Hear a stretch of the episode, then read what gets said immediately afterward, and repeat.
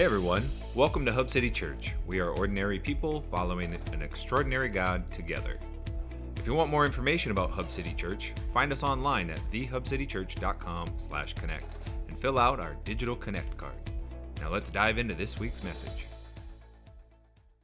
Afterward, Jesus returned to Jerusalem for one of the Jewish high holidays. Inside the city, near the sheep gate, was the pool of Bethesda with five covered porches. Crowds of sick people, blind, lame, or paralyzed, lay on the porches. One of the men lying there had been sick for 38 years. When Jesus saw him and knew he had been ill for a long time, he asked him, Wouldn't you like to get well? I can't, sir, the sick man said, for I have no one to put me in the water when the water bubbles up. Someone else always gets there ahead of me. Jesus told him, Stand up, pick up your mat, and walk. Instantly, the man was healed. He rolled up his sleeping mat and began walking. But this miracle happened on the Sabbath.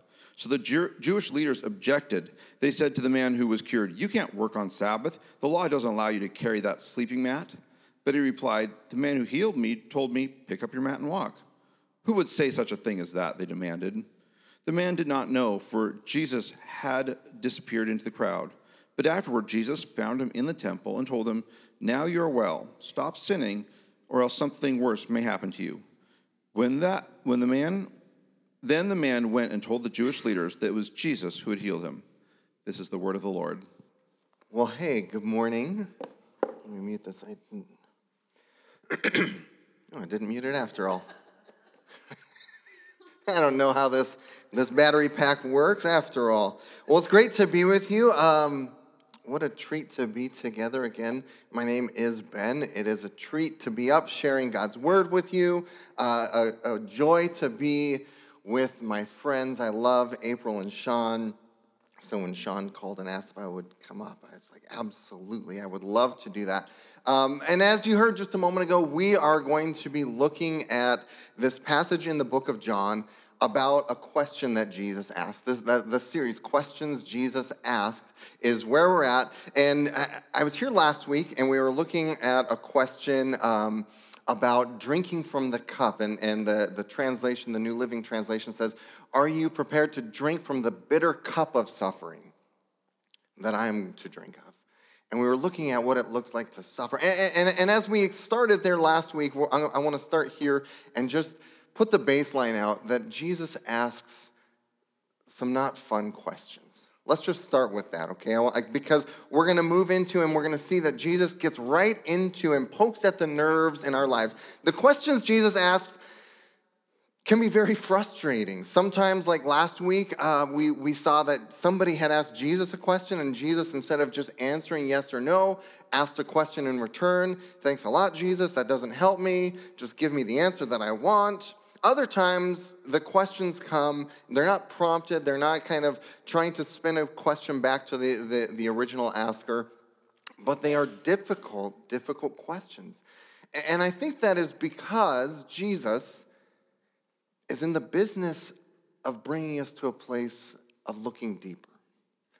Jesus is in the business of calling us to trust him in newer and sometimes more difficult ways. Last week we were in the mud and in the muck with the cup of suffering, and we're going to stay kind of in a, in a, difficult, challenging spot. What do we do when we when we face suffering? We were looking at yet last week, because he said, "Can you drink from the cup that I can that I'm preparing to drink?" And it's in in some ways a rhetorical question because the answer is yes. Yes, we will face hardships. So we were looking at difficulties, challenges, suffering that are external last week. This week, we're going to turn the magnifying glass a little bit into our own lives, to the, own, the challenges that each of us face here as, as we look at this question from John chapter 5 Do you want to be healed? Have you ever had anybody ask you questions that really shouldn't be a question? It's like, well, I'm not sure if you needed to ask me that. I, I um, so, my job, I work in the city of Everett. I was a pastor in Everett for many years, um, and I started a new role that the mayor created at the beginning of last year. I'm the homeless response coordinator for the city of Everett, which means I coordinate all of the efforts to address homelessness in the city of Everett. And uh, so I, I'm on the mayor's staff, and we get a lot of people who are emailing or calling the mayor's office with all sorts of concerns, very valid about their, their fears, their frustrations. They're upset about something that they saw or they experienced regarding homelessness. And the mayor's administrator is this sweet lady named Deb. And Deb will often email me or call me and say, hey, somebody just emailed us a really nasty email. W- would you like to email them back? Or, hey, Jimmy's on the phone again for the 17th time this week. He's really irate about XYZ issue, whatever it is that's happening, the, the current hotspot of, of problems and Everett. W- would you like to speak to him for 30 minutes or so? Like, Deb, that's not a question, really, because the answer is no. Just, just say, please email this person. Please talk to this person. Please spend the next 45 minutes of your life speaking to somebody who, who doesn't trust you, doesn't believe you, doesn't want to actually have any answers. Just go do that. That's not a question, Deb, that you need to ask. And today, I think the question, when we look at it at, at face value, at first we're like, I'm not sure, Jesus, if that's a question really. Do you want to be well? But I want to uh, just unpack this scripture a little bit. We're going to go through, we, we just read it in, in its entirety. I'm going to take it kind of uh, uh, deconstruct and we're going to look at uh, um, passage by passage. And there's just a few observations I'd like to make with you. And the first one really is just coming into and acknowledging and recognizing the brokenness. The passage starts, John chapter 5, uh, in Jerusalem by the sheep gate. I'm reading out of, it sounds a little bit differently because I'm reading from the English uh, Standard Version. There's in Jerusalem by the sheep gate a pool in Aramaic called Bethesda, which has five roofed colonnades. And in these lay a multitude of invalids, blind, lame, and paralyzed. One man who was there had been an invalid for 38 years. It says, so, so there's this, this location outside of Jerusalem and it's, it's a big covered area. It says, in these pools, in these colonnades, there was a multitude of invalids, blind, lame, and paralyzed individuals. And I, I, I try and picture Jesus coming into these pools and, and imagining uh, if he's stepping over people. It says there's a multitude. He, he, he's surrounded by brokenness. It's like exhibit A here at the pools of, of Bethesda of the broken realities of the world. In the first century, there wasn't cataract surgery, right? So, so, so if you had an issue with your eyes, there's nothing people can do except maybe get you to this pool and hope. If you fell and you broke your leg at any point, they didn't have the medical facilities. And, and, and if your leg wasn't set right, if it didn't heal right, That's what you got. You got an issue, you got a problem. You are potentially permanently disabled. And so Jesus is in this location, kind of stepping around the multitude that John writes, the multitude of invalids, the multitude of the broken humanity. All of these people, people who were led there, blind individuals, people who are who had hobbled their way there, people who were carried there. And in verse 5, it says that one man was there who had been an invalid for 38 years. Now, I've got a nine year old daughter at home, so we could turn this into a simple story problem that my daughter might have in her class. If you are a 60 year old man and you've been an invalid, as John says, for 38 years, how old were you when this problem first arose? Anybody? Simple math at 934. 22. Heyo. 22 years old. I found this on the web. Oh, Siri. Dang it. Thank you. So helpful.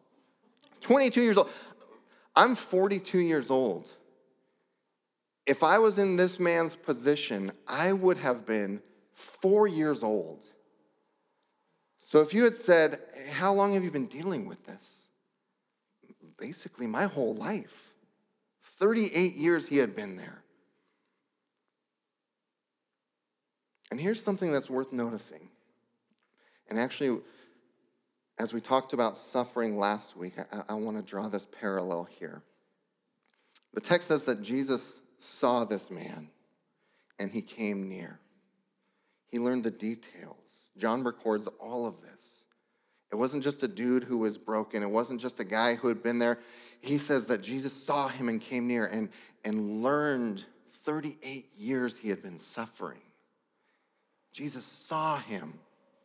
Last week, when we were talking about the, the external influences, the, the suffering, the persecution, the problem, I, I uh, we, we looked at Exodus chapter 2, one of the most powerful uh, passages, in my opinion, in Scripture. Exodus chapter 2, the Israelites had been enslaved for 400 years and they cried out to the Lord.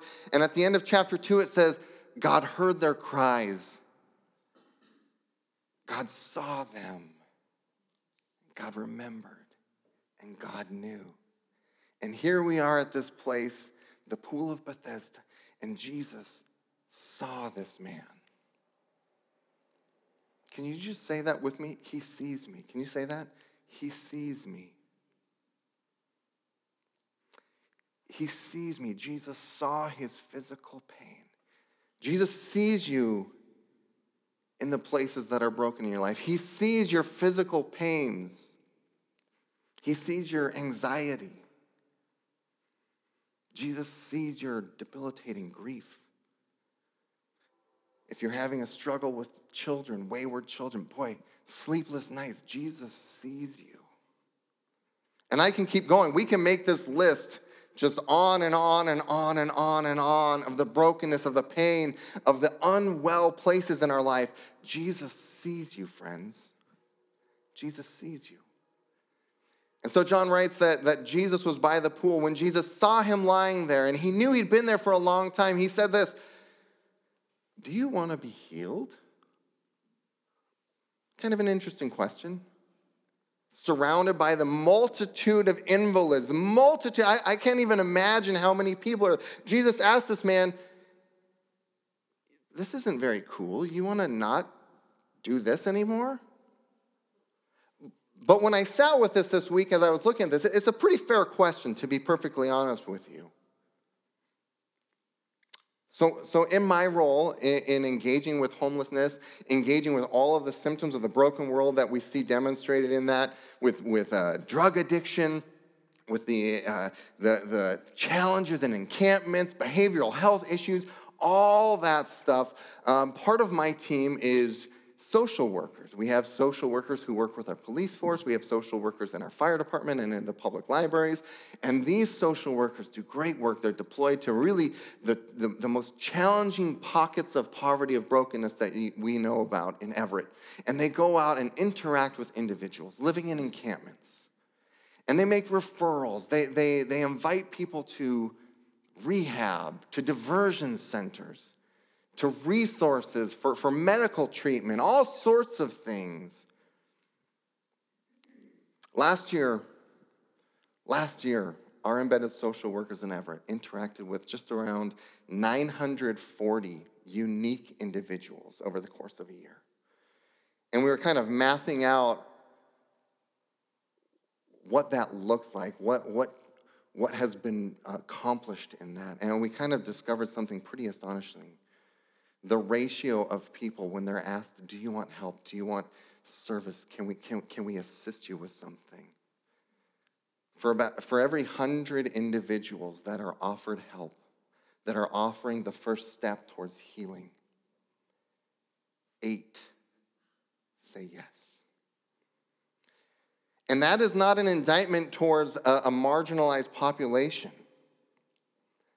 That's the reality when Jesus looks at this man and says, Do you want to be healed? It's, that, it's a tricky question. Because me wanting, in my context, me wanting unsheltered individuals to have a different life will never be the same, will never be as effective as that unsheltered individual wanting a different life, right? Rehab isn't for people who need rehab, rehab is for people who want it. Jesus says, Do you want to be healed? Sometimes for me, friends, the answer is no. No, not really. I want my challenges at work to go away. I want my wife to be different. I want my kids to behave. I don't want to change anything here, but I want different results out there. Anybody? Do you want to be healed? Seems like a simple question, but I think it's fair to actually sit with that. Do you want to be healed? Sometimes I'm like, no, Jesus, I don't. Cool, well, let me know how that goes for you, right? The sick man says, I have nobody to put me in the pool when the water's stirred up. And while I'm going, another steps down before me. Nobody likes me. Everybody hates me. He's been an invalid for 38 years. I'm reading a little bit of grumpiness, maybe a little bit of whining. I can't figure out his response, but I think that in the considering his circumstances, it's fair to say. At which point Jesus looks at him. He says, "Get up." Three things: get up, take up your bed, and walk. Three commands: get up, take up your bed, and walk. And it says that once the man was healed, and he took up his bed and he walked.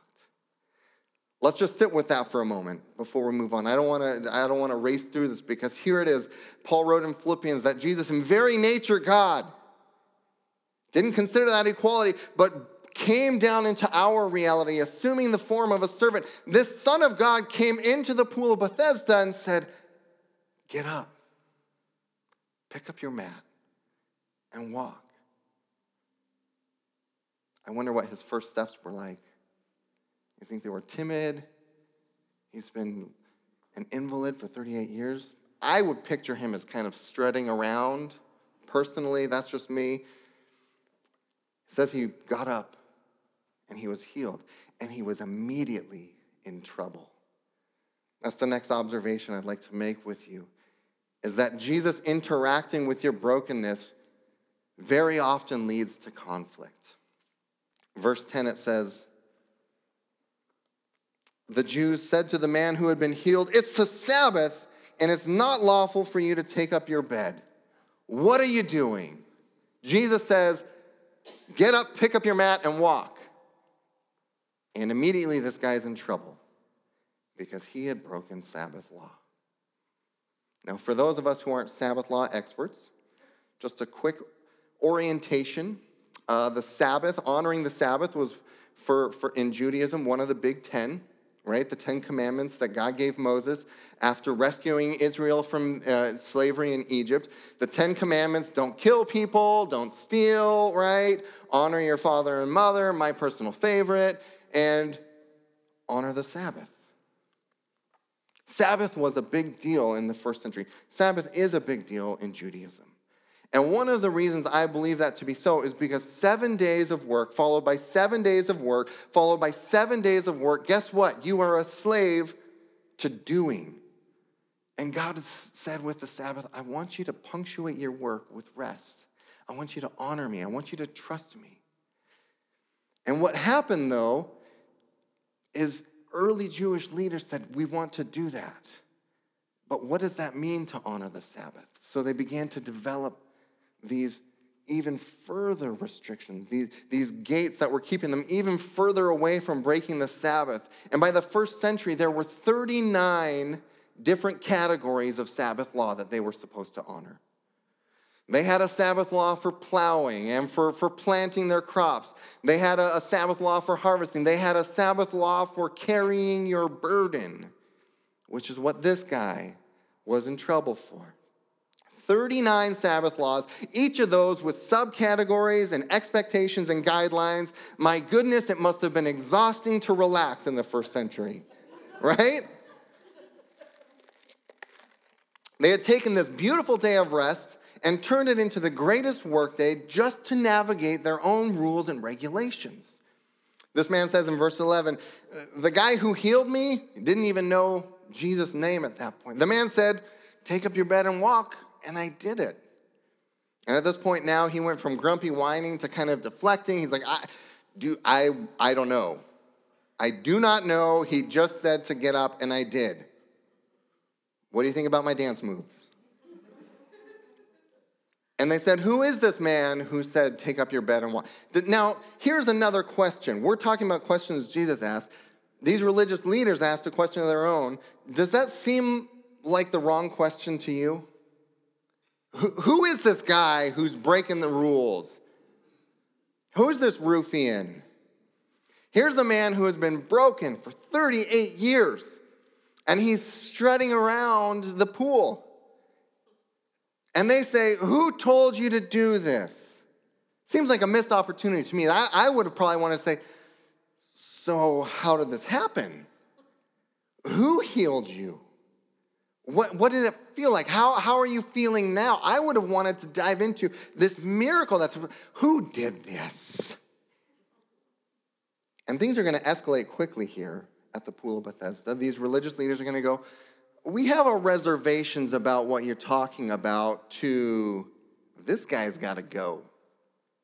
Verse 18, a little bit further on, it says, They were seeking all the more to kill Jesus, in part because he was breaking the Sabbath law.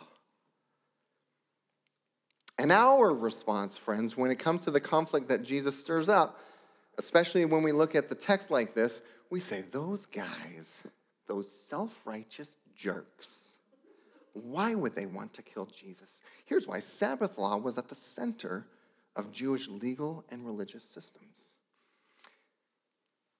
And if they started to have questions about the validity of their rules around Sabbath, they would inevitably have to question their whole system. Because if we're wrong about Sabbath, we might have been wrong about fasting. If we're wrong about fasting, boy, what would that mean about our rules about who we get to eat with and who we shouldn't eat with? We would have to question the laws about everything that we do. It wasn't just about Sabbath here. That's why they were so concerned. Questioning Sabbath rule, friends, could have the consequence of crashing their entire system. And here's the point of why I think it's important to identify with these religious leaders rather than just think of them as self righteous jerks, as we often tend to do. Because the reality is, if you've practiced listening to Jesus for any length of time, if you've explored the message of hope that we have in Scripture, if you've followed Jesus, his words, and his ways, you will not be surprised that Jesus will mess with your system. Do you want to be well? It will mess with your system. Part of the call of Jesus is to turn consumers to pursuing radical generosity, and that will mess with your system. Jesus will call those who are addicted to busyness to find holy rest, and that will throw your carefully scheduled life upside down. Jesus calls the powerful to become humble servants. It will tilt your world upside down when Jesus messes with your system. Jesus calls the deeply wounded to forgive those who have wounded them.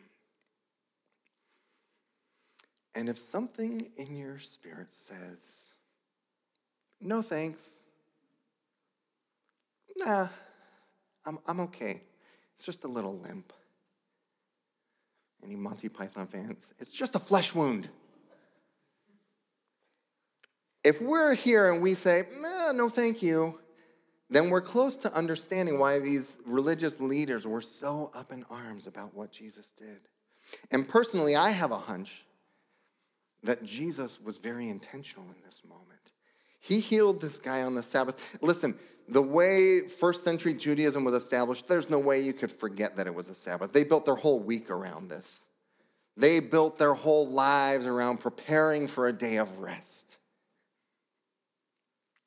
I think Jesus used this situation to raise the question what are you going to do with me? What are you going to do with me?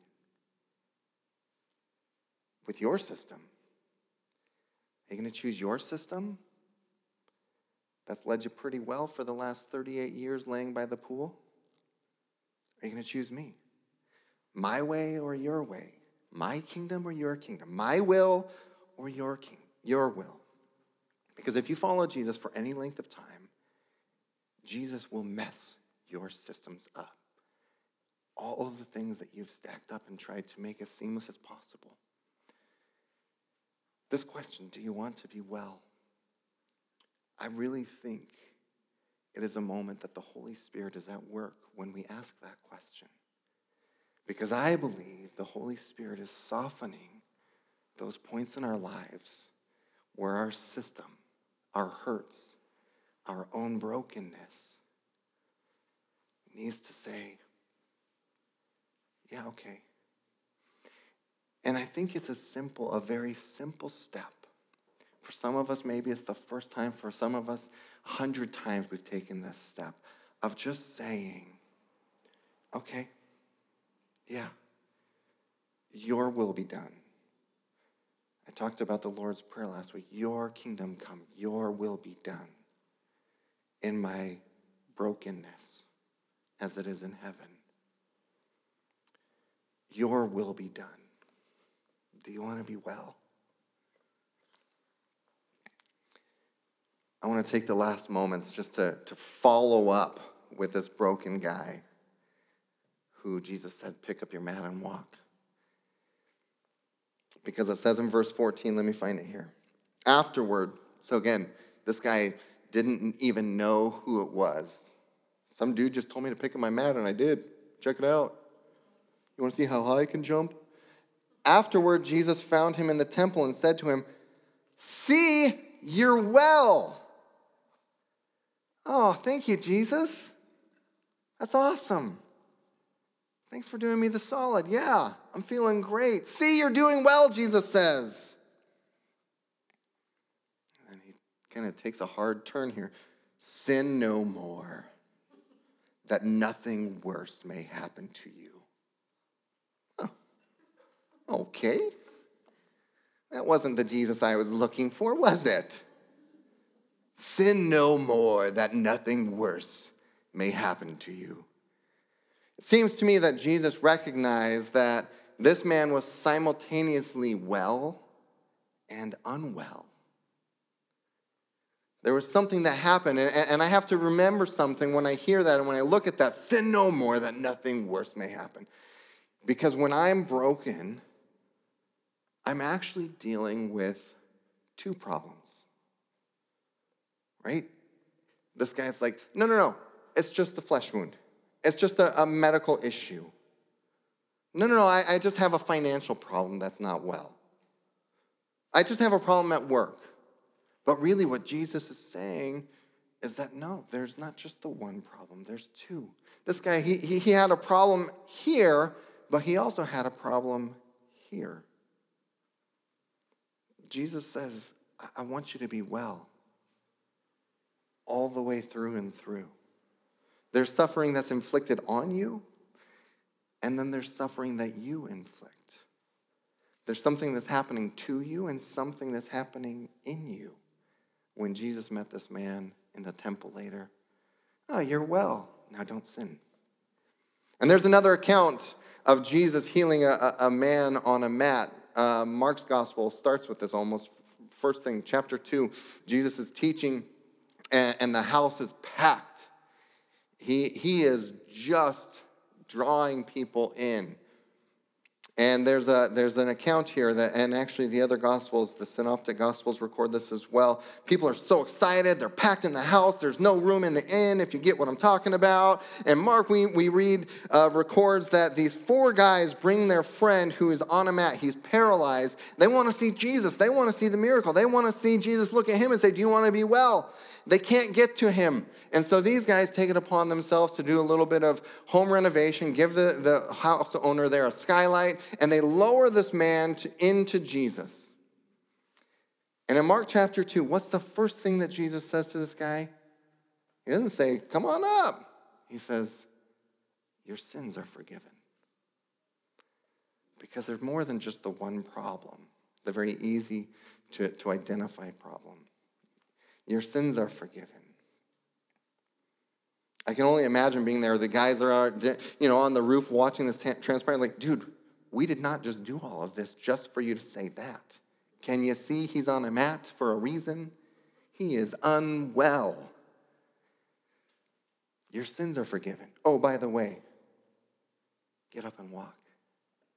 There's problems out here and there's problems in here.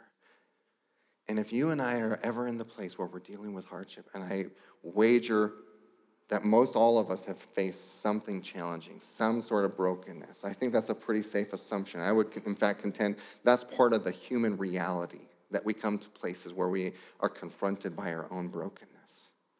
First, here's what I want you to know Jesus sees you right where you're at, right in the mud pit, laying by the pool of Bethesda. Jesus sees you. And I would say that through the power of the Holy Spirit, Jesus draws near to you in that brokenness. And when the question comes, do you want to be well? If we're willing to say yes, recognize that Jesus is going to mess your system up. Because he's going to say, I want you to be well. Because that's my Father's kingdom, not your kingdom at work. He wants to address the problems in your life through the power of the Holy Spirit. That's kingdom work, not my work. I'll close with this quote and then we'll pray. One of my favorite authors, C.S. Lewis, wrote a, a book called The Great Divorce. And he wrote in this book, he said, In the end, there are only two kinds of people those who say to the Lord, Thy will be done and those to whom the Lord says, Thy will be done. We get to say, I'm in. My system is not as good as your system. My will is not perfect like yours. My ways are not high like yours. I'm going to trust you with my brokenness. Because Jesus is in the business of bringing healing day by day as we relinquish control, as we trust Him, as we make our heart's prayer and our life's uh, patterns to say, Your will be done here in my mess. Your kingdom come here in my brokenness, as it is in heaven. Could we pray? Jesus, thank you for your word. I thank you that we see again and again throughout the scriptures. Again and again throughout these gospels, these accounts of, of your ministry, that you enter into our reality. You see the hurts and pains, sometimes visible, sometimes not. And you give us a simple, not always easy, but simple question Do you want to be well? Lord, would your Holy Spirit be at work in our lives, softening our hearts to hear that question Do you want to be well? Do you want to be healed? And as we hear you ask that, I pray for courage, for boldness, for trust, that we would be willing to say, okay, I'm going to choose you over my system. Lord, I pray for healing. I pray for comfort. I pray for peace for every person here. In your powerful name, Jesus. Amen. Amen.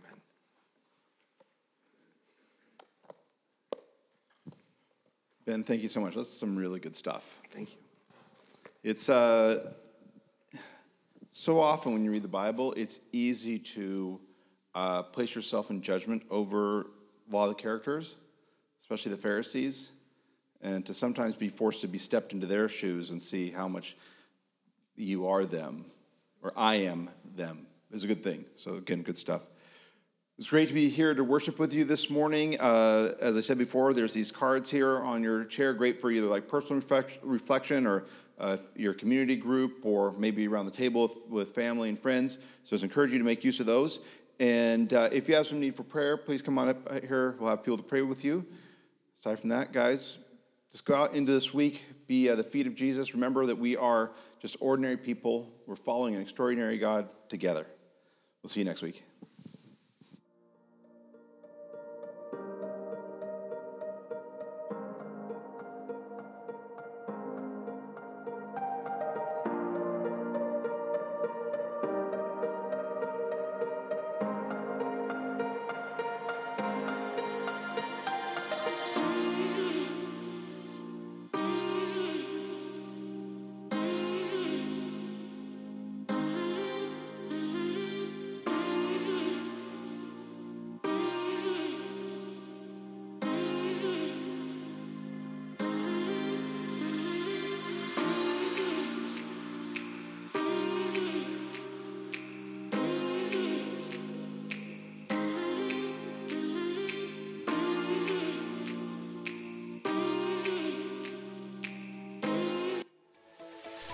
We hope you were encouraged by today's message. If you want to take your next step in following Jesus, fill out the digital connect card at thehubcitychurch.com/connect. We'd love to celebrate what Jesus is doing in your life.